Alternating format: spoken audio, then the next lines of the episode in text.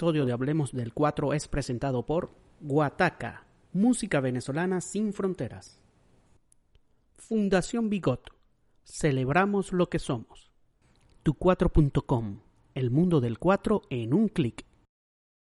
Bienvenidos a Hablemos del 4, hoy con dos cuatristas, hermanos míos de la vida, y además eh, eh, paisanos, porque son también andinos como yo, eh, Alirio Barrera de Mérida y mi querido pana Rafael Martínez de San Cristóbal, que además eh, coincidimos aquí eh, en Caracas así como de pura casualidad, ¿no? Bueno, Alirio está viviendo ah, en este momento aquí en Caracas, pero muchachos, bienvenido, vale, gracias. Gracias. A Rafa tenía mucho tiempo que no lo veía porque compartimos muchísimo, estuvimos juntos en la universidad y Rafa tiene una historia, este, digamos, particular en, en nuestra vida. La otra vez decíamos que tú eras como el cuento del cuarto rey mago este, porque él estuvo en los inicios de C4 Trío, cuando aún no era C4 Trío ni siquiera, pero el primer concierto que nosotros dimos que, que digamos, prendió la luz del, del, proyecto, Rafa estuvo eh, ahí, pero bueno, por situaciones familiares se fue a San Cristóbal y seguimos después nosotros tres. Pero... Era el fotógrafo además. Además, era el único que tenía una cámara digital en ese momento y las fotos del primer concierto son, son, de la cámara de Rafa. Los registros, los registros, sí. Y los registros de los videos ensayamos en el Teresa Carreño. Teresa Carreño. Y entonces, claro, estábamos todos tocando y él era el que sacaba la cámara y tomaba fotos de las cámaras digitales en esa época, no era... No era... Sí, así.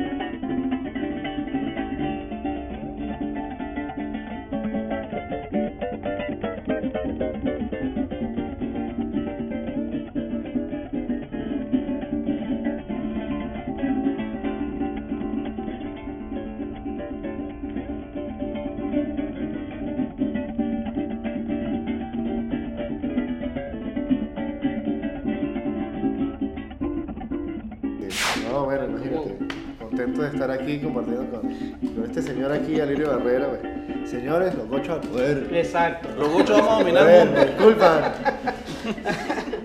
Y bueno, Alirio, Alirio, bueno, es un poco una generación menor que nosotros, ¿verdad? No, no tanto, no, tanto, tanto sí. Pero unos años menor que nosotros, pero Alirio, bueno, un súper cuatrista y además cantante, bajista y bueno, se ha involucrado con, con un montón de géneros aquí. Yo quería empezar hablar, bueno, en el caso de Rafa, tú vienes de una familia de músicos, bueno, ¿no? Tú eres Rafael Martínez Méndez. Sí. Y los Méndez, allá está, bueno, Julio Méndez, que es un tremendo baterista, Heavy, que, que, estuvo aquí, por cierto, hicimos un programa de Hablemos el 4 con Heavy. Y no sé, ¿no? me imagino que hay muchas más. Sí, bueno, Leoncio. Leoncio Ontiveros es Méndez también. Sí, él es Ontiveros Méndez. Ontiveros claro. Méndez. Sí, es la dinastía Méndez. Bueno, mi hermano Jesús. Jesús. Sí, este, sí bueno, la, la cultura familiar eh, es, es sobre todo navideña. Sí, Nuestro, nosotros tenemos un, una agrupación que se llama Mensajeros de Belén, que esa agrupación tiene ya por lo menos 70 años. Ah, sí. Sí, sí. Y, y, familiar. y, fue como por costumbre, pues, costumbre nos reuní, bueno, nos reuníamos, la primera generación se reunía como para montar la música navideña y luego fue agarrando fuerza, fue agarrando fuerza y ahorita, bueno, ya, este, eso es establecido, pues nos Pero en tu casa... El, el, es una costumbre, pues. ¿Y tú creciste con la música, pues, en la casa? Sí, sí, realmente era escuchar a los, a los tíos, escuchar a, a, los primos mayores, estar haciendo música, sobre todo música venezolana, bueno, música tachirense, valses, bambucos, eh, escuchar, y escucharlos serenatear también. Claro, claro. Sí. ¿Y en tu caso, Alirio, tu, tu familia, tú vienes familia de músicos? No, no. Bueno, gracias, papi, por esta invitación, No, por, vale. por este hicimos, lo hicimos realidad, que, que hablamos, chale, ¿cuándo viene Héctor? Y bueno, complacido estar aquí con Rafa, que es pana también. No, en mi familia no hay músicos, yo vengo de, de pero mi casa fue muy musical todo el tiempo, mi mamá tenía este, eh, música, eh, billos melódicos, todo eso, y, y, y, bueno, comienza toda la inquietud en la escuela, ¿no? Como, como, mm. todo, como todo chamo con el maestro Máximo Berríos. Claro. Él es el culpable. Sí. Yo le digo, usted es el culpable. Porque Máximo hacía los festivales. Claro, de, y, él era profesor de la escuela, el profesor de música de la escuela Rivas Dávila. Tú estudiaste en la escuela de Rivas Dávila, que era en la esquina de mi casa. En la esquina, sí, es correcto. A media cuadra de mi casa. Sí, sí. eh, de Mérida, de Santa Juana, pero este, viví un tiempo en Belén, por ahí cerca, y bueno, ahí estudié en la escuela Rivas Dávila, y, y, y el maestro Memo, que lo conocemos así, el maestro Máximo, es el culpable de todo esto.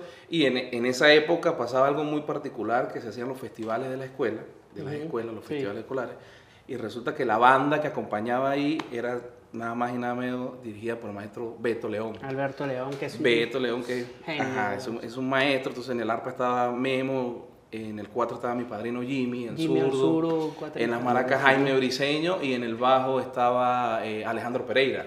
Puro Entonces eso era una banda que lo buenísimo. Entonces era una época que cuando el maestro Máximo, no, que este muchacho está cantando y broma, como él era el, de, el, el arpista del grupo, él, era, él tenía que llegar temprano para los ensayos, entonces él andaba, yo andaba con él para arriba y para abajo. Entonces esa, ahí está esa influencia que yo llegaba y le agarraba de repente el 4. Pero tú empezaste cantando, más bien. Sí, yo comencé cantando, sí. ¿Y el 4 quién, quién te Eh, Bueno, pone eh, el eh, 4 en las manos? eh, Memo. El, el culpable es el maestro Memo y mi padrino Jimmy. Es padrino mío. Jimmy, ¿dónde está ahorita? Jimmy está en los Estados Unidos Sí, también. está, Está, en los Estados Unidos está, también. Sí. Entonces, eh, eh, yo le echo la culpa a ellos, pues, que, que, que fue, fueron los que, que comenzaron con todo esto. Y bueno, después uno empieza a conocer y... Claro. ¿Y tú empezaste con el 4, Rafa, también? ¿O empezaste con este instrumento? no, realmente yo pues comencé, fue como compositor. Ah, sí. Sí, esa, eh, cantábamos al, vuel- vuelvo y reitero lo de, mi primera composición es un tema navideño, sí. ya estaba destinada a cantar Niño Lindo. Tenía los tres años, en serio, desde los tres años cantando Niño Lindo, ya a los seis años, Ya, ya. Niño Lindo. Entonces la directora me, dice, pues, haz una tú, y yo, bueno, yo no sabía escribir, le digo, ah, no, copie usted, y le digo, un primo. Más grande. tres años mayor que yo, tenía nueve años. Escribe ahí. Y entonces escribió, este, el redentor de la vida ha nacido ya, con muchas esperanzas en la Navidad. Y él me dice, ajá, ¿qué más? Y yo, no pues, el redentor de la vida ha nacido ya, con muchas esperanzas. En tonalidad menor para que suene distinto. Y después, el redentor de la vida. Y entonces, después le hice una estrofa a eso. Y llegué y me monté ahí de lo más plantado, eh, el coro, eh, canción. Y eso fue, esa fue mi primera composición. O sea que en, realidad tú no arrancaste con el 4. No, no, yo no era que ni siquiera había escrito, ni siquiera sabía escribir y ya estaba componiendo. Ajá, concha. Entonces, sí. ahí- Porque de eso vamos a hablar, que Rafa es, bueno, un super compositor, brillante, pero... Pero que bueno, que- eso. Sí, entonces. En el caso del 4, ¿cuándo, ¿cuándo arrancas tú a tocar 4, pues? Pues, pues fíjate, eh, yo de repente tenía contacto, tenía contacto con el 4, con la guitarra, eh, con el contrabajo. Bueno, de hecho cuando yo me animo a, a tocar, yo me animo a tocar porque yo andaba con ellos. Yo Con no Jorge y conmigo, con Sí, Jorge. Yo no, yo, no, yo, no, yo no tocaba, o sea, yo no tocaba cuatro así. Es que bueno, para que la gente sepa, yo conocí a Rafa en la universidad, como dije antes, y en esa época también estaba Jorge, Glenn estudiando en la universidad, entonces los tres andábamos por ahí siempre sí, inventando. Haciendo vainas. Entonces, Entonces, este, bueno, la cosa es que... eh, Tú andabas más como el con la el guitarra, contrabajo y sí, tal. Yo, yo llegaba y nos poníamos con el contrabajo tal, no sé qué. Y después, bueno, es que me agarro y me pongo a tocar.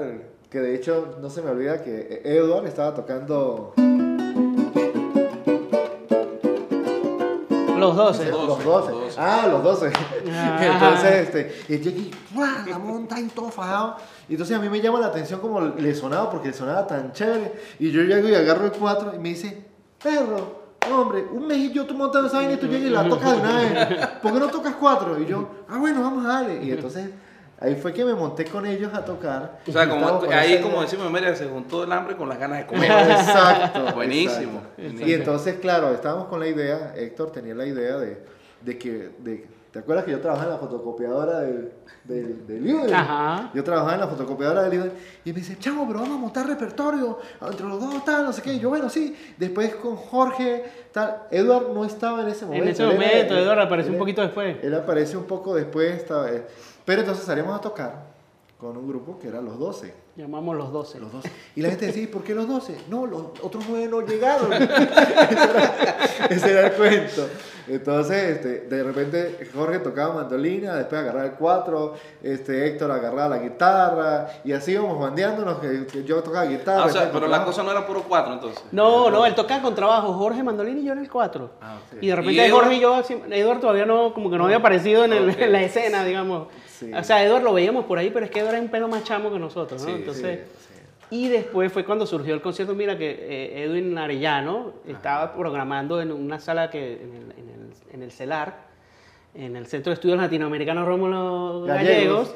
Este, entonces, mira, hagan un concierto de cuatro solistas. Entonces, bueno, cada quien iba a tocar sus, sus temas solistas, mis temas solistas. Y de- pero vamos a montar dúos. Dúos, dúos, Y, vamos, sí. y después, entonces, el- la idea era que yo tocaba un tema y después tocaba Rafa conmigo. Yo me salía, se quedaba Rafa, tocaba su tema y después entraba Jorge y tocaba Jorge, Rafa y Jorge. Se salía Rafa y quedaba Jorge, entonces Jorge. Y así nos íbamos como turnando y al final tocamos como dos o tres temas los cuatro juntos. Cuatro juntos. Cuando empezamos nosotros a ensayar los cuatro temas, que de hecho ahí salió del primer disco de C4, este, más muy influenciado. Influenciado. Lo arreglamos ahí, este, Anaí en Tunisia. Casi carretera. Eso fue- No, este, Carretera la tocamos a dúo Eduardo y yo, pero bueno, Pero surgieron varios de esos temas y nosotros mismos fuimos los, primeros sorprendidos, ¿verdad? Decir, wow, pero mira cómo suena esto, grabamos un demo. Eso hay que conseguirlo a buscar porque eso debe es- estar en ese demo lo tengo yo. Sí, Ese demo lo tengo, claro. que grabamos los cuatro antes, de- o sea Sí. que, que hay una historia Fíjate, ahí con el cuatro. Sí, fíjate, yo, yo cuando, eh, sí, bueno, ya yo tenía mi chamo, bueno, ya había nacido en ese momento cuando yo me voy, pero realmente yo me voy porque a mamá le da un infarto. Y entonces estamos Jesús y yo aquí, bueno, tú sabes, Mm, Jesús. Sí, tu hermano. entonces mi papá, medio dramático, yo dije, no, pues nada, Jesús, que en la capital, me voy para San Cristóbal. Hablamos. Yo me vengo, porque yo también además quería hacer un trabajo de investigación. Estaba con el cuento del merengue, que estábamos hablando del Ujú. merengue hace rato. Ujú. Porque yo quería, quería escribir merengue campesino para la orquesta sinfónica y tal, a escuchar, papá. Entonces estaba en ese cuento. pues. Pero sí, esa... Esa, esa época fue fue... muy- Pero ahora hablando de eso, porque nosotros, que los tres somos andinos, yo siento que hay una cosa, claro, la música llanera, por ejemplo, una música que ha tenido demasiado impacto en el país, demasiada fuerza, y, igual la música zuliana, la gaita también es un género como que, que se, se ha expandido muchísimo. Y hay otras regiones, bueno, la música oriental no tanto, pero sí ha tenido mucha difusión. Pero de verdad que la música andina es prácticamente casi nada, ¿no? A veces uno mismo dice, oye, eh, ¿ustedes recuerdan si en algún momento en, en sus casas o escuchaban algo de música andina, algo de música andina que ustedes recuerden, más allá de los valses andinos y tal, pero... Mira, yo eh, en mi caso, este, eh, en Mérida yo toqué muchas paraduras. ¿no? Ah, por ejemplo, yo también. yo Bueno, también toco este, logré tocar con varios violinistas, el maestro Alberto Peña, el- del violín show. Eh, Ahí se tocaban muchos valses pero, eh, y merengues, eh, pero... Pero lo que llaman merengue campesino, que bueno, ya Rafa nos va a aclarar ahorita, sí. pero... Este, se hacían muchos temas del maestro Martos también. Ajá, Luis Alfonso Marcos, Ajá. que es tremendo. Y, pero es lo que tú dices, quizás la, la difusión de la, de, la, de la música, en el caso de Mérida, eh, yo creo que ha sido muy poca. Ha sido muy poca. Y bueno, hay tanta penetración fuerte de la música llanera que Mérida, como que la música llanera manda, ¿no? Un poco sobre los géneros de ahí, ¿no? Pero- Sí, sí. Bueno, en, en- en ese caso, pues eh, en Mérida está la agrupación Vendaval, Vendaval de Venezuela, que logramos hacer varias cosas. Todavía están, ellos están radicados allá. Y sí, nos fuimos más por ahí, por, La por la parte de música llanera. Y en tu caso, No, bueno, en, en San Cristóbal, eh, bueno, voy a hablar históricamente, pues, este, hasta los años 70, eh, la gente, pues, o sea, hacía sus rumbas, era con música tachirense, pues. Los bambucos, este, pasillos y el merengue fiestero, popular Ujú. merengue fiestero, que, bueno, que era lo que les estaba comentando hace rato, que la gente llegaba y, y bueno, lo que eran las formas musicales de- tradicionales allá. Eh, habían compositores, había un maestro eh, llamado Abraham Colmenares, que murió hace como seis años, y el maestro tenía cualquier cantidad de música para festejar, para Ujú. rumbear allá, ok. pero era, pero era merengue, como te digo, el merengue fiestero. Eh, luego, pues, ya entra la radio, se mete de lleno y bueno, ya lo que es eh, música llanera, ya las músicas, pues, empieza a entrar en, en- en San Cristóbal, empieza a entrar Lavillos, Ujú. o sea, Lavillos allá invadió durísimo los melódicos también. Y bueno, y la, y la feria, pues lo, lo que generaba era eso, ¿no? Ahora, pero en San Cristóbal la movida musical es, es- es fuerte, ¿no? Es más, yo me acuerdo el maestro Domingo Moret del grupo Raíces Venezuela que él decía, llavecita, el movimiento en San Cristóbal, eh, buenísimo, llavecita, ¿sabes? El pato era llavecita. sí. Yo diría que San Cristóbal le puede quitar la capital musical a Barquisimeto. No, no, y él le tenía una tirria a, a Barquisimeto con respecto a eso. Decía, no, es que dicen que la capital musical y cuando Barquisimeto tomó ese nombre fue por un festival de, un- de universitario que el locutor decía, porque Barquisimeto es la capital musical de Venezuela. Era por ese bendito, ese toche festival que nos, nos cagó la vaina. No, hombre, eso es... Así era que decía. Entonces, Claro, sí, sí. Y eso siempre, siempre decía eso. Donde llegábamos, él siempre decía ese cuento. De hecho, yo me acuerdo que para, para San Cristóbal era muy difícil ir a tocar y girar porque el movimiento ahí interno es tan fuerte que los presupuestos y todo eso de las instituciones y todo se iba como en las agrupaciones ahí, este, las orquestas de allí, las orquestas, las estudiantinas, o sea, cualquier cantidad de, Sí. de, de música, ¿no? Pero, pero tú, tú pudiste tocar en algún momento con conjuntos de música andina así más, que digamos Pues, música andina. pues- pues fíjate que muy sectarios. De una vez tuve la oportunidad de estar con un maestro llamado Fortunato Barragán en el cobre, que ese era uno de los duros. Y, y yo quise tocar con ellos. Y entonces me decían: Si usted no marca un poquito de chemón, pues no lo puede estar con nosotros aquí. Ah, sí. Y yo, pero marcar chemón, esa vaina. bueno, bueno, está bien, un poquito. Así, así como me lo comí, así caí y me perdí un, un rato del- de, de la rumba que tenían ellos armada. Luego pude tocar con el maestro. Tengo algunas grabaciones con el maestro Fortunato ¿Qué, Barragán. qué música? tocando. ¿Qué tipo de música? Este, igual, bambucos, pasillos, este, mm, eh, y, y- y merengue fiestero.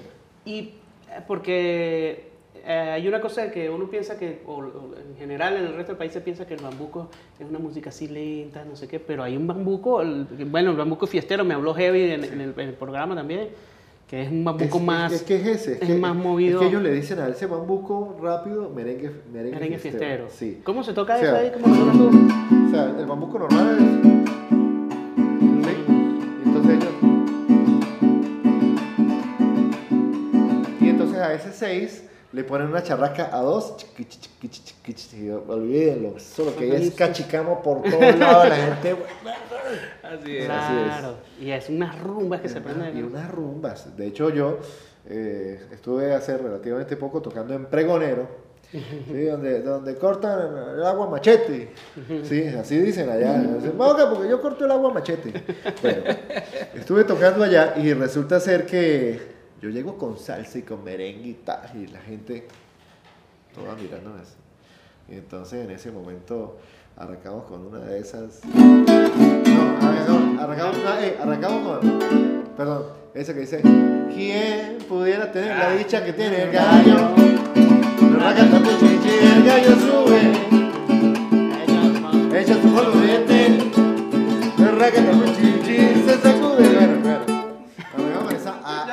Paloma, que Exacto. que a ti te come. Y, y después el gavilán que tiene. Bueno, Pluma blanca, pluma. Exacto. Ya, yo ya hice la segunda, ¿viste? Ah, mi.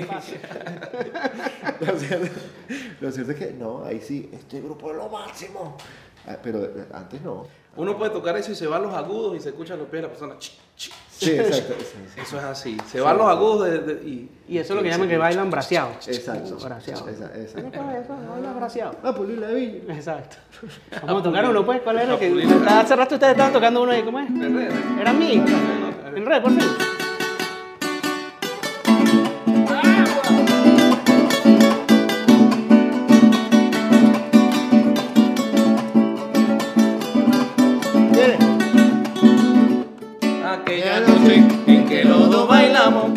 Tú me decías te quiero y te amo.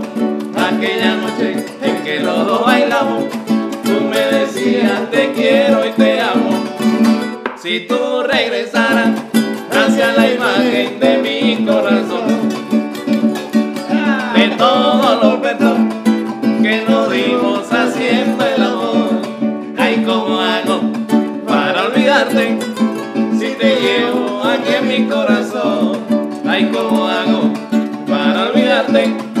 Si te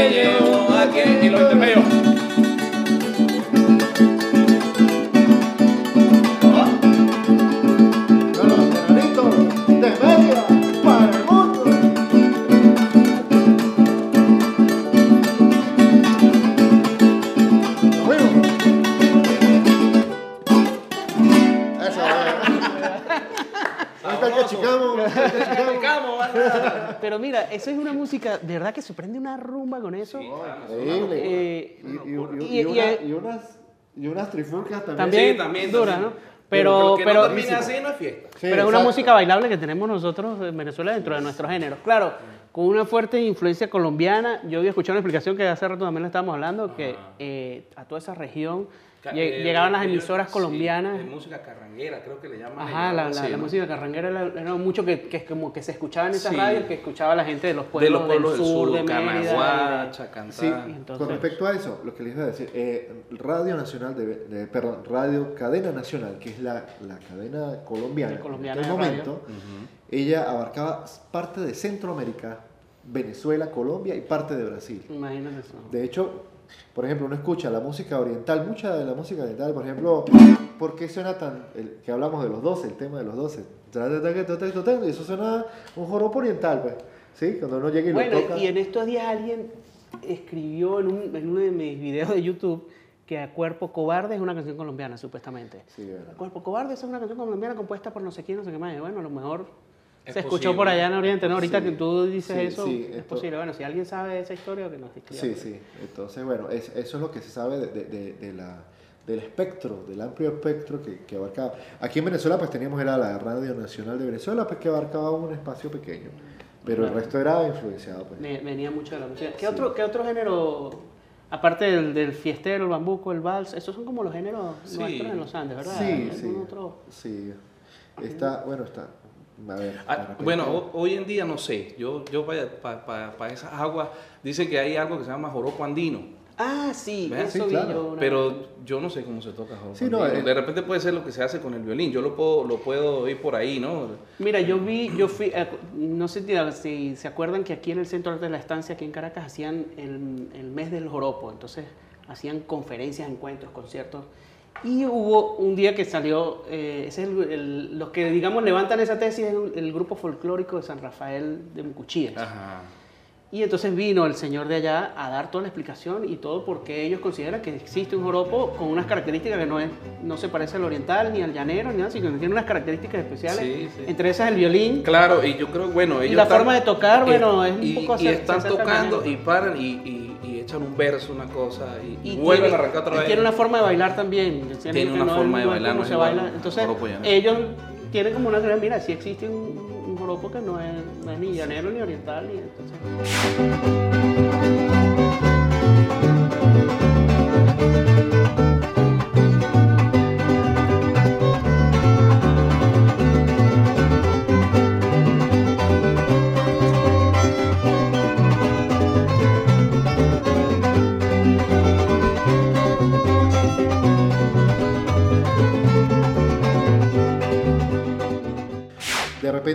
no, lo que, yo creo que lo que pasa es que en ese sentido, como en, en esa, no sé, por lo menos en Mérida, pero por lo menos en Táchira eh, entra el 4, lo que es el 4, por hablar del 4, Ujú.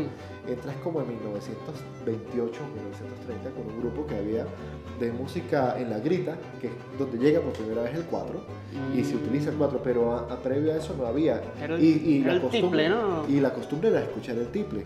Entonces era poco, poco usual escuchar hablar de joropos, por ejemplo, que siempre se caracteriza es por el, el arpa, el 4, ¿sí? Y allá 1950 es que 1950 por ahí, de, de ahí en adelante es que más o menos se ve el 4. pues. Ya en, todo, en todos lados. Y vino a desplazar un poquito el tiple, ¿no? Que Sí, sí, que- que- en efecto lo desplazó, por, según lo que he podido revisar después de la Segunda Guerra Mundial, que se hacían esas exportaciones de, de las cuerdas de tiple, Ajá.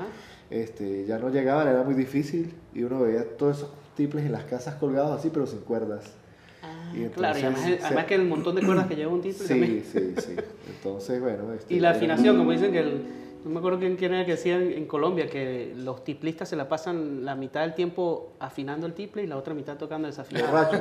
Tocando No, desafinado. No, decía- no, decía- También, eso puede ser también. la otra mitad borracho porque empezaban a darle trago a los músicos, de ahí donde la viene la mala fama, ¿no? Porque Sí, eso es verdad, eso es 12 verdad. cuerdas, la bandola con 14 die- o 16 en algunos lados y la guitarra con 6, entonces eran 20 y pico de cuerdas que había que afinar, entonces vamos a darle trago a los músicos. De hecho hay una obra que se llama Trago a los músicos y entonces en ese trago, esa hora y media, esos tipos afinando y acá cuando empezaron a tocar estaban borrachísimos, aquello era la locura. Y ya se había desafinado otra Sí, vez. otra vez, Todo sí. eso afinado nuevamente. Mira, Alirio, háblame del 4 ese que tienes ahí. ¿qué- Mira, este es? 4 es del maestro Juan Gómez, Juan María Gómez de, de Mérida, del Vigía.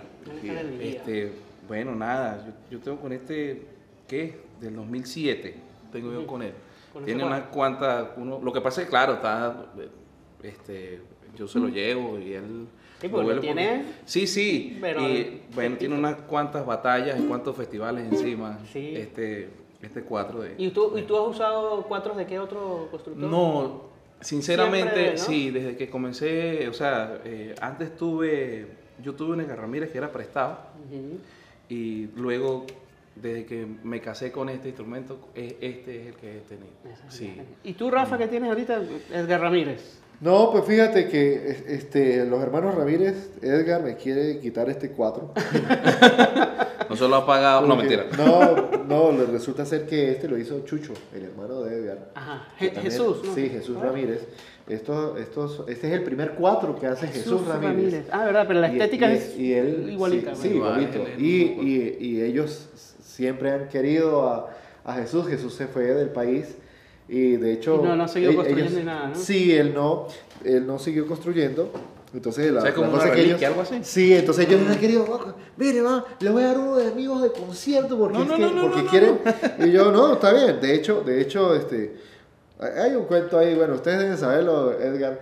Edgar, este, yo le llevo mi 4 que me había hecho. eh, Jesús me hizo un 4 distinto a este. Bueno, yo, mi, mi teoría es que el 4 debe tener 20 trastes por, por, su, por su consonancia perfecta, ¿no? En el re. El 4 está afinado en re. Ah, ok, ¿sí? ok. Entonces. Que en vez de llegar este, hasta el sí, llega hasta el re. Llega hasta el re, exacto, para que genere esa consonancia perfecta. Entonces yo llego y les digo a, Ah, pero a este no- Jesús, este lo tiene. No, entonces la cosa es que Jesús me hace el cuadro tal cual como lo pido. Entonces yo se lo llevo a Edgar porque tuvo una situación en que quería que le hiciera mantenimiento y lo vendió. Ah. sea que tienes esa... esa Si le llevas Entonces, este, ah, no, ah, no, entonces este me lo quedo yo. Entonces Mira, eh, pero- estamos ahí, pero. ¿Y, y de qué, cuántos años tienes con este 4? Está, No. Se ve que tiene unas batallas, Sí, ¿no? sí, este, este cuatro. Voy a pagar este.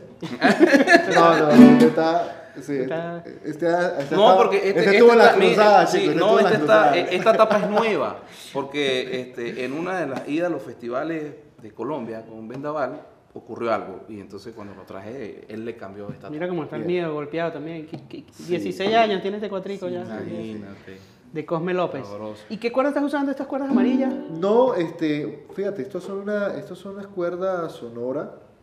eh, sin embargo, ahorita Edgar, Edgar anda por aquí. Sí, sí, sí, claro. Anda Vamos a hablar por con aquí él. Caracas y entonces este, él me, él me estuvo mostrando ahorita unas cuerdas que las van a ver. Bien Ah, sí, Creo cuerdas que- blancas. Blancas, Sí, sí. que son colombianas. Entonces, entonces bueno, este, este 4, como te digo, es de Jesús Ramírez y, y bueno, próximamente tendré un Edgar Ramírez. ¿Y tú qué cuerdas estás usando? Estas son Dadario. Dario, Las ah, Dario sí. Yo- uso Dario también. Da- Dadario. Sí. Ok, ok. Sí, buenísimo. Este, mm, Rafa, háblanos de esa locura que te lanzaste tú ya hace un, ¿qué? un par de años de, de el calendario musical. Te Sí, hiciste claro. una composición diaria durante, bueno, un año completo. pues. Sí, bueno, este, dice un primo mío, tú estás deprimido. Está loco, te llevemos- está loco. Te llevemos para el, para el médico, psicólogo, dinos de verdad. Claro, claro, lo que pasa es que yo siempre, bueno, bueno, tú sabes, en la, en la universidad yo siempre con esas loqueras, yo, estudiamos composición. Estudiamos composición además, claro, composición. Con el Eh, maestro Héctor- Teortúa, ¿te acuerdas? La- a Emilio Teortúa, Emilio que- bueno, el maestro ya murió, pero Mm. era, era- un- uno de ma- malvado, pues llegaba yo en, las clases, porque él siempre le decía a uno que escribía las cosas, no, está bien, está bien, sigue así, sigue así.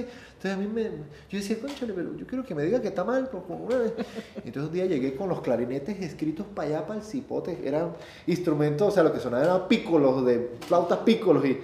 Entonces, eh, yo para, para ver con la, la partitura, a ver si la iba a revisar, y, y cuando revisa dice, los clarinetes están un poquito altos. Nosotros decimos, oye, pero, ¿qué, qué hago yo estudiando? ¿Te acuerdas que decían, pero qué hacemos nosotros estudiando aquí si todo está bien? Porque le llamamos al maestro y el maestro, oh, muy bonito, muy bonito, está bonita la composición. ¿no? Ajá, y tú como esperando que te dijera, mira, bueno, Corrige trabaja, esto, trabaja esto, sí, sí, sí, mira, aquí no. no. hagas esto así y tal.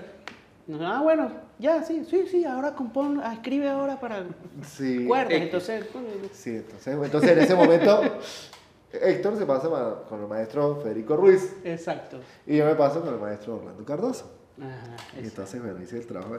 Pero, este... Pero bueno, con tú ves con la respecto- composición, Sí, él sí es un compositor más serio que yo. Entonces, él, él sí sí, compone. mírenme la cara de ese. Muy serio, muy serio, muy serio, muchachos. Mira, pero ¿en qué año hiciste el Sí, bueno, calendario? póngase serio, póngase serio. No en serio, chamo. No, era de gallo. Bueno, la cosa es que yo ya en el año 2000 2014 yo había intentado hacer el calendario. Mi mamá era la que insistía en que componga todos los días y yo, bueno, sí, mamá, tal. Pero en el año 2015, 31 de diciembre, le digo a mamá, bueno, está bien, voy a arrancar mañana y, y arranco al día siguiente. Arranqué sin pensarlo, En realmente. 2015, estás diciendo. O sea, dis- 31 de diciembre de 2015, Del 2015. eh, le, le digo a ella que voy a arrancar. Ok, ok, ok. Y arrancó el primero de enero del 2016. Pero sin mucho pensarlo, pues sin mucho cuento. Cuando yo me vi ya estaba montado en el día 100. Y, no puedo parar. Y, apenas era marzo. O sea, Sí, sí, final- finaliz- finalizando marzo, sí. Este, y, y nada, yo, yo, ah, yo veo y no, pero no, pero es que era la cosa que se daba con fluidez, pues, sí, se daba, se daba con fluidez y, y ahí comencé a estar mucho más consciente de la vida en línea general. Porque de repente uno en, en el día a día anda estresado, anda con ese desespero. Y no, ¿y qué fue lo que no hice pensando en el pasado? ¿Y qué es lo que debo hacer pensando en el futuro? Y nunca estando en el presente y nunca apreciando todo esto. Porque de verdad, como le decía a Lirio hace rato cuando conversaba con él, de verdad yo me siento muy contento de estar compartiendo con él. Y le pedía disculpas porque tenía que suspender algo que tenía ahorita. Y le pedía disculpas por eso. Y de verdad, pues estoy aquí muy contento de estar compartiendo con todos los que están aquí. Y eso lo hizo el calendario. Porque era estar en el día, eh, estar en el día y tener que asumir o, o- o- o- o- o absorber todo lo que estaba ocurriendo en el día para hacer la composición. Claro, exacto. Entonces, Eso era lo que te motivaba, ¿no? Muchas Sí. cosas. Hoy que Sí, pasó porque, tal cosa. porque- o- porque fíjate que al principio yo llegaba y decía, bueno, ¿qué quieren escuchar? A ver, pues, entonces la gente escribía, es compone un bolero, ok, un bolero, este, ¿de qué quieres que hable? Entonces, no, de, de lo vacía de las palabras, yo, bueno, vacía tus palabras de un sueño ideal, así arrancaba, pero no, la gente estaba, me di cuenta que estaban despechados todos. Y yo no, no me puedo entregar este despecho. Entonces empezaba a buscar esos detalles del día, por ejemplo, el día del árbol, nuestro árbol nacional. Ujú. El Aragonés tiene un día que es el último domingo de, bueno, o eso era lo que tenía establecido. A principio Cipriano Castro, luego este, Rómulo Betancourt ya le da este, que sí, el último día, el último domingo del mes de mayo. Y entonces escribo, justamente esos días tenía que ir a tocar iba a tocar a Yaracuy y pasando por Ospino, iba por carretera, habían como 10 araguanellas, así, no sé si recuerdan. En la autopista José Antonio Páez. Sí, florecidos así, estaban floreciditos y un tipo con una la sierra. Y yo, yo, llorón sí soy, eso sí. Llora más que una bolsa de hielo. Y. Más o menos. la cosa es que se me viene en ese momento, veo esas cosas y justo en esos días pasa eso y yo iba pasando por ahí y eran justo los días del y yo, ¿cómo se le ocurre a este señor? Entonces yo decía, ¿qué es lo que tiene que tener ese señor para, para, hacer, para hacerlo, no? Entonces, se- en, ese, en ese tramo de la carretera se me viene una, una frase que se me queda en la cabeza y, y es lo que hago para hacer la composición. Y dice, Araguaney, dame en sueños un tallo de ti para que crezca abundante en mí y poderte querer desde adentro. Mm. ¿Sí? Porque eso es lo que nos hace falta. De, de- de todo punto de vista, de muchas cosas, ¿no? Pero particularmente de eso. Entonces yo escribo una guaraña Ujú. que es... Que, que la guaraña es un género de. de. Guárico,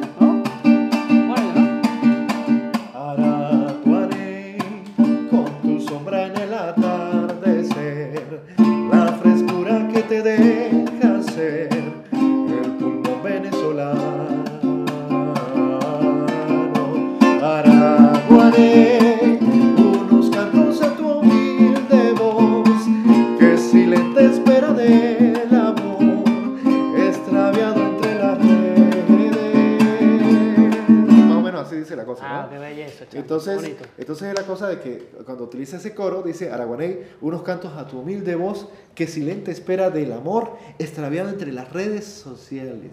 Mm, Sí, estamos perdidos en las redes sociales, ¿sí? Entonces esa conciencia que nos hace Pero falta. síganos por arroba... eh,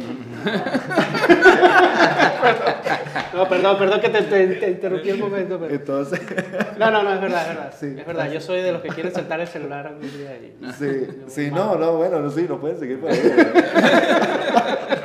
Pero es eso, es como tener más conciencia de, de- de poder. Ajá, pero ¿y el calendario? Entonces, bueno, pues, pues, Ajá. La cosa es que ese es el día 150 del calendario. La cosa es que voy, voy haciendo, voy escribiendo la música y yo tenía la particularidad de que siempre le mostraba la música a mamá y ella, justo ese año, le gustaban todas, todas, porque les decía hace rato que mamá no era de las típicas madres que llega y te dice, hijo, sigue así, lo puedes hacer mejor. No, ella decía, si usted muestra esa vaina, no diga que es hijo mío. Eso está muy feo, te lo decía así sinceramente. No, hija, eso está muy Queme feo. eso, queme eso, quémelo. No, no salgas con eso. Entonces, claro, me generó un sentido muy, muy crítico de, que no, entonces ese año le gustaban todas las canciones. Y justamente el, el 17 de, de junio, casi, a, o sea, a 13 días de cumplir la mitad del año, mamá muere. ¿Sí? Entonces, pero dos días antes de eso, ella me dice, mire papito, yo me voy. Así que le queda encargado escribir música navideña.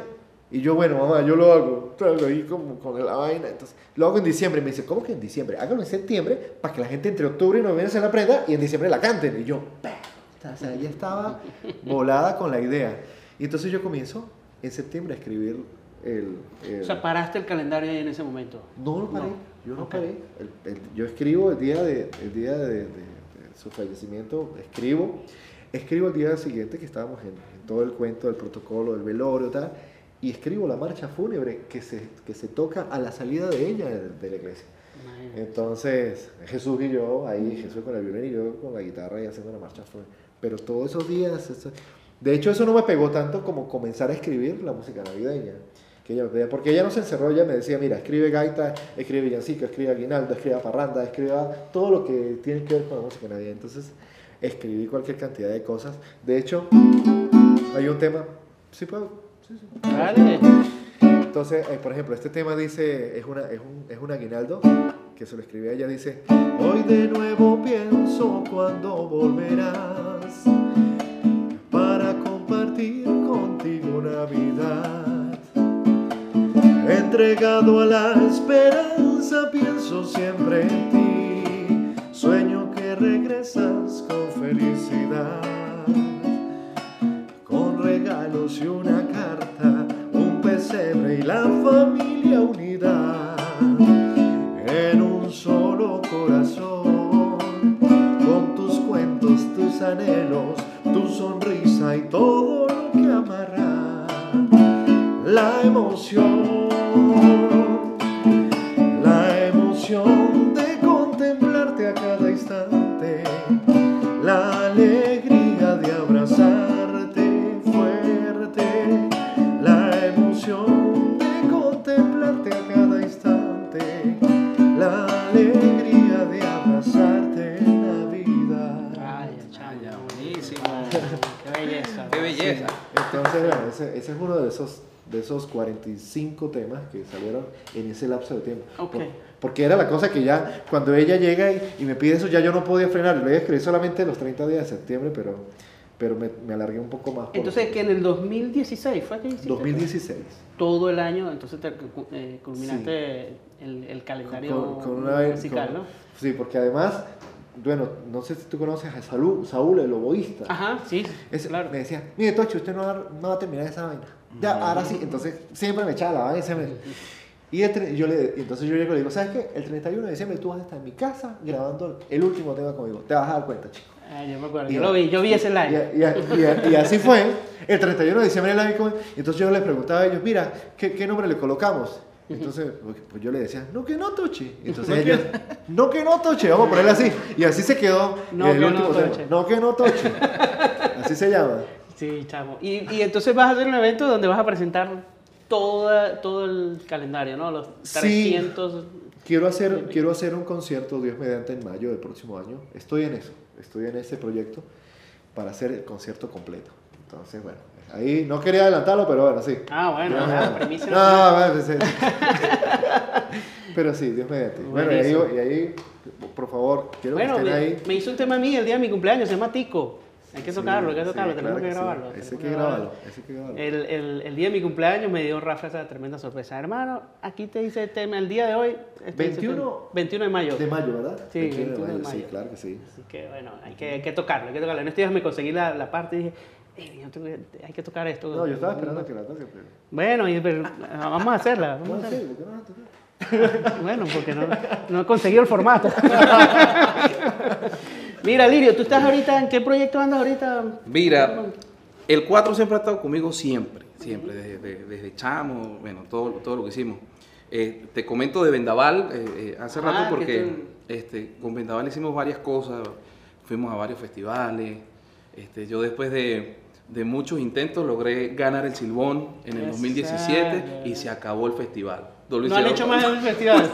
Me entregaron la bien al siguiente así año. sería, ¿no? Así Así sería, así sería. sería la cosa. No, y la cosa fue, aquí. epa, y la que ganaron, ga- ga- ganó Paul en el arpa, ganamos como conjunto. Entonces, bueno, imagínense el chalequeo. Era remedio que ganara Mérida para que se Aca- acabara acabaron con el Porque es festival. que yo, yo empecé a ir al Silbón muy chamo. Porque Claro. es que en Mérida hacían las eliminatorias, convocaban a la eliminatoria y siempre llegábamos, siempre llegaba yo, o llegaba este, eh, Paul y broma, los, los muchachos de Vendaval, y terminábamos yendo nosotros.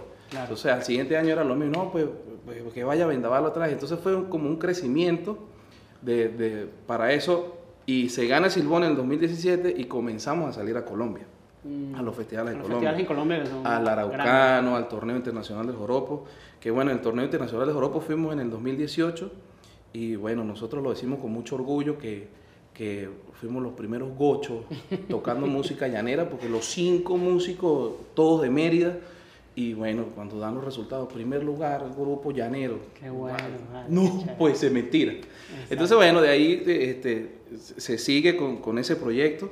Vendaval continúa, con- continúa trabajando, ahorita ellos están enviando también propuestas al torneo.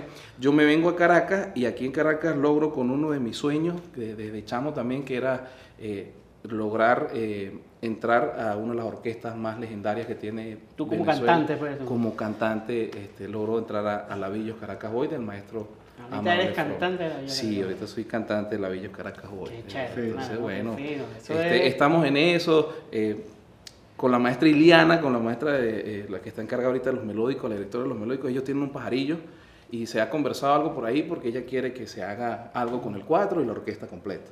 Entonces, bueno, se, se- se está conversando algo ahí y bueno, eh, estamos en esa... En esa Perdón, perdón, tiene que ser Alirio Caracas Boy. Alirio Caracas Boys, buenísimo. Por favor. Entonces, bueno, con, Por con todo favor. eso. Bueno, bueno. Alirio Caracas Ah, Boys. Sí, no, chamo. Entonces, bueno, entonces ahora en las presentaciones, y eso, por aquí hacemos también contrataciones, por favor. Este, Las redes bueno, ya- sociales. la- las redes sociales. Este, hacemos cositas con el 4. eh, pues, uno llegado de Mérida, yo tengo dos años aquí, bueno, agarró todo este tema pandemia también. Aquí, ha sido un poco eh, fuerte, pero, pero nada, salimos a gozar y a disfrutar y, y- y- y lo que se ha hecho. Entonces yo ahora agarro 4 y... Este, Hace un año estás diciendo que te vas. Hace un año te estás yendo y no te vas. Si ya te vas, cariñito, que te vaya bien. Pero andate tempranito que te deja el tren. En el tren de seis, en el tren de seis puedes irte. Si no me querés, puedes irte. Ay, puedes irte. Puedes irte cuando quieras, puedes irte. Y por ahí Podemos vamos hacer a. Sí, va, vamos Entonces, a gozar, pero con Alirio Caracas Boy. Alirio Caracas. Ahí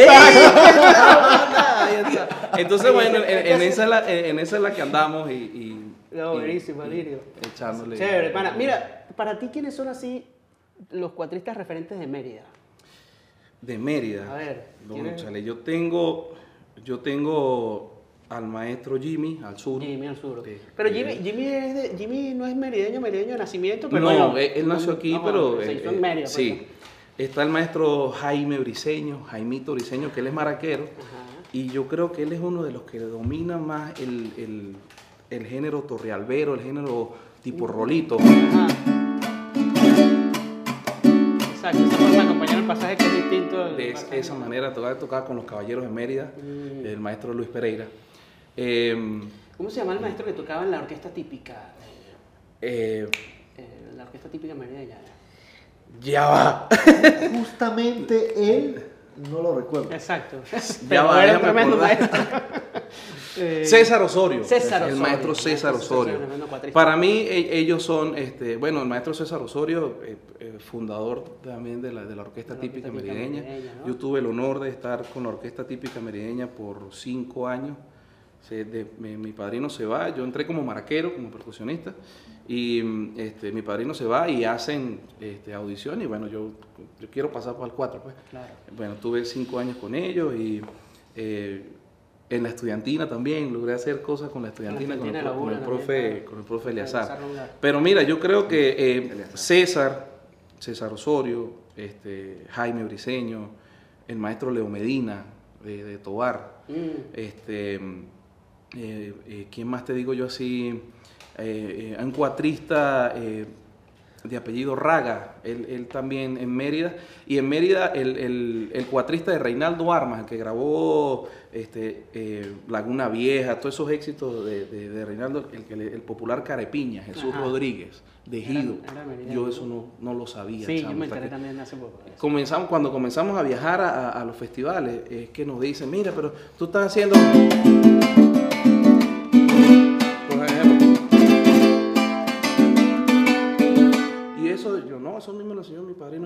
esos son los repiques de, de Carepiña. Y yo, ¿y quién es Carepiña?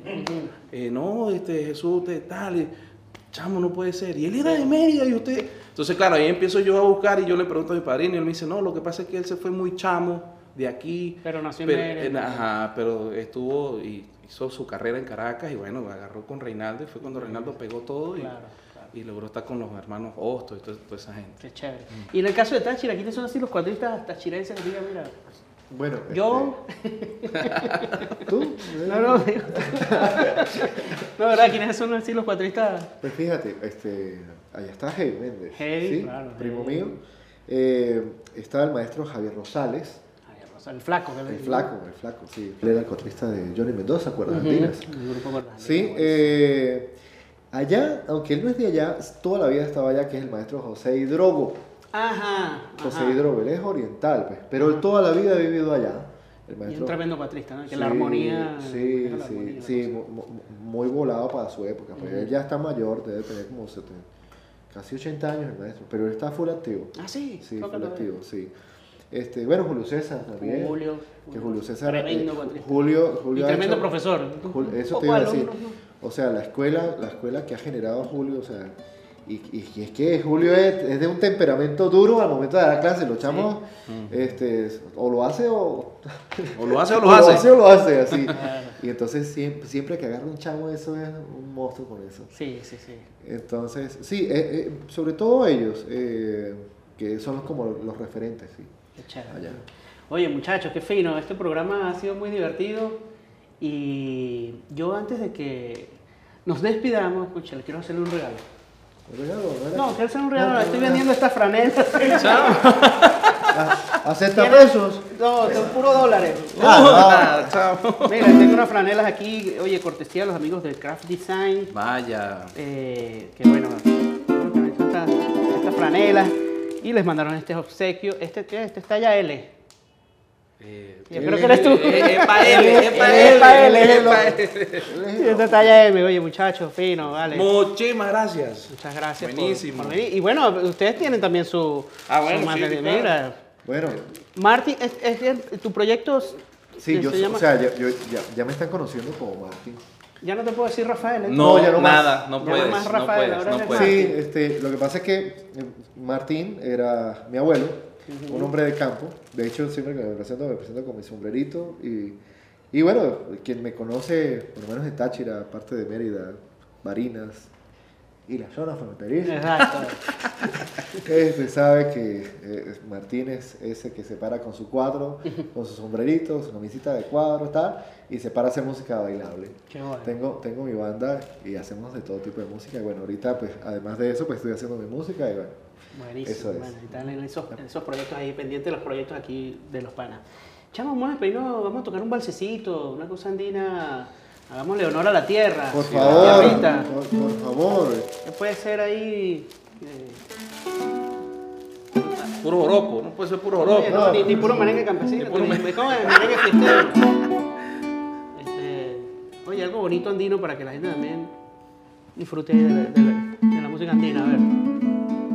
De, de una de las características que pienso yo que tiene la música andina es la cosa de la melodía bonita, ¿verdad? Eso es una, una característica de nuestra música. Yo creo que, yo creo que algún francés llegó por allá.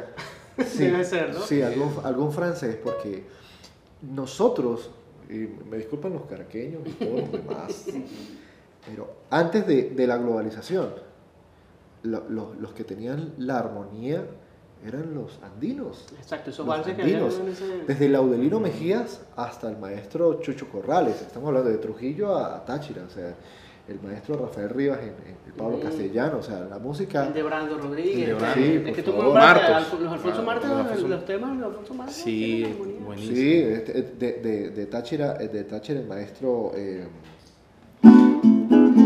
por tus calles que van. César. César Prato. Prato, por favor. este, o sea, esas armonías. Además, el papá, el papá de. El papá de Johnny Mendoza, el maestro, el maestro Mendoza, el papá de, tenía unos, unos valses increíbles, o sea, unas armonías que yo de verdad digo, o sea, debió, debió llegar algún francés, algún francés, porque esos son los de las armonías así, y, y- y eso es lo que nos ha caracterizado a nosotros los andinos, ¿no? Sí, sí. Eh, ¿Qué puede ser ahí? ¿Qué puede...? bueno, este, a ver, ¿Qué- qué- qué de, de, de, de, de Este, Ru- este, de- este, de- este, de este, Rubio, este. de Rubio podemos hacer el maestro Francisco J. Marciales, Francisco Javier Marciales, Ajá. compositor, eh, uno de los compositores más prolíficos. De hecho, el maestro Domingo lo presentaba. Decía, el, el compositor más prolífico de la historia. Ay, hasta que llegó Rafael. No. Siempre me presentaba así, me presentaba así el maestro Domingo. Pero sí, un gran, un gran maestro, Francisco J. Marciales, de Rubio. Este tema se llama Corazones Unidos. Vaya. Corazones Unidos, re mayor, maestro. Eso. Eh, ya.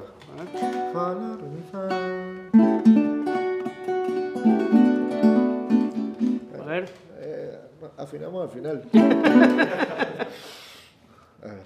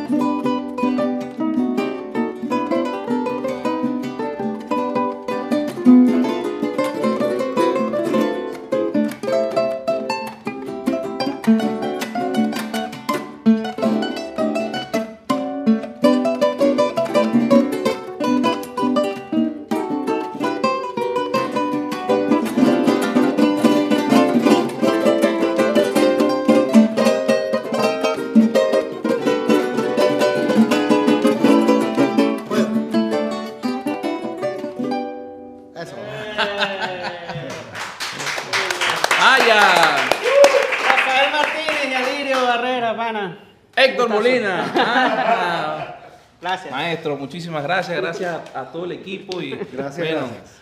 hablemos del 4 para rato. Todos los días. Nada, todos los días. Eso. Este episodio de Hablemos del 4 fue presentado por Guataca, música venezolana sin fronteras. Fundación Bigot, celebramos lo que somos.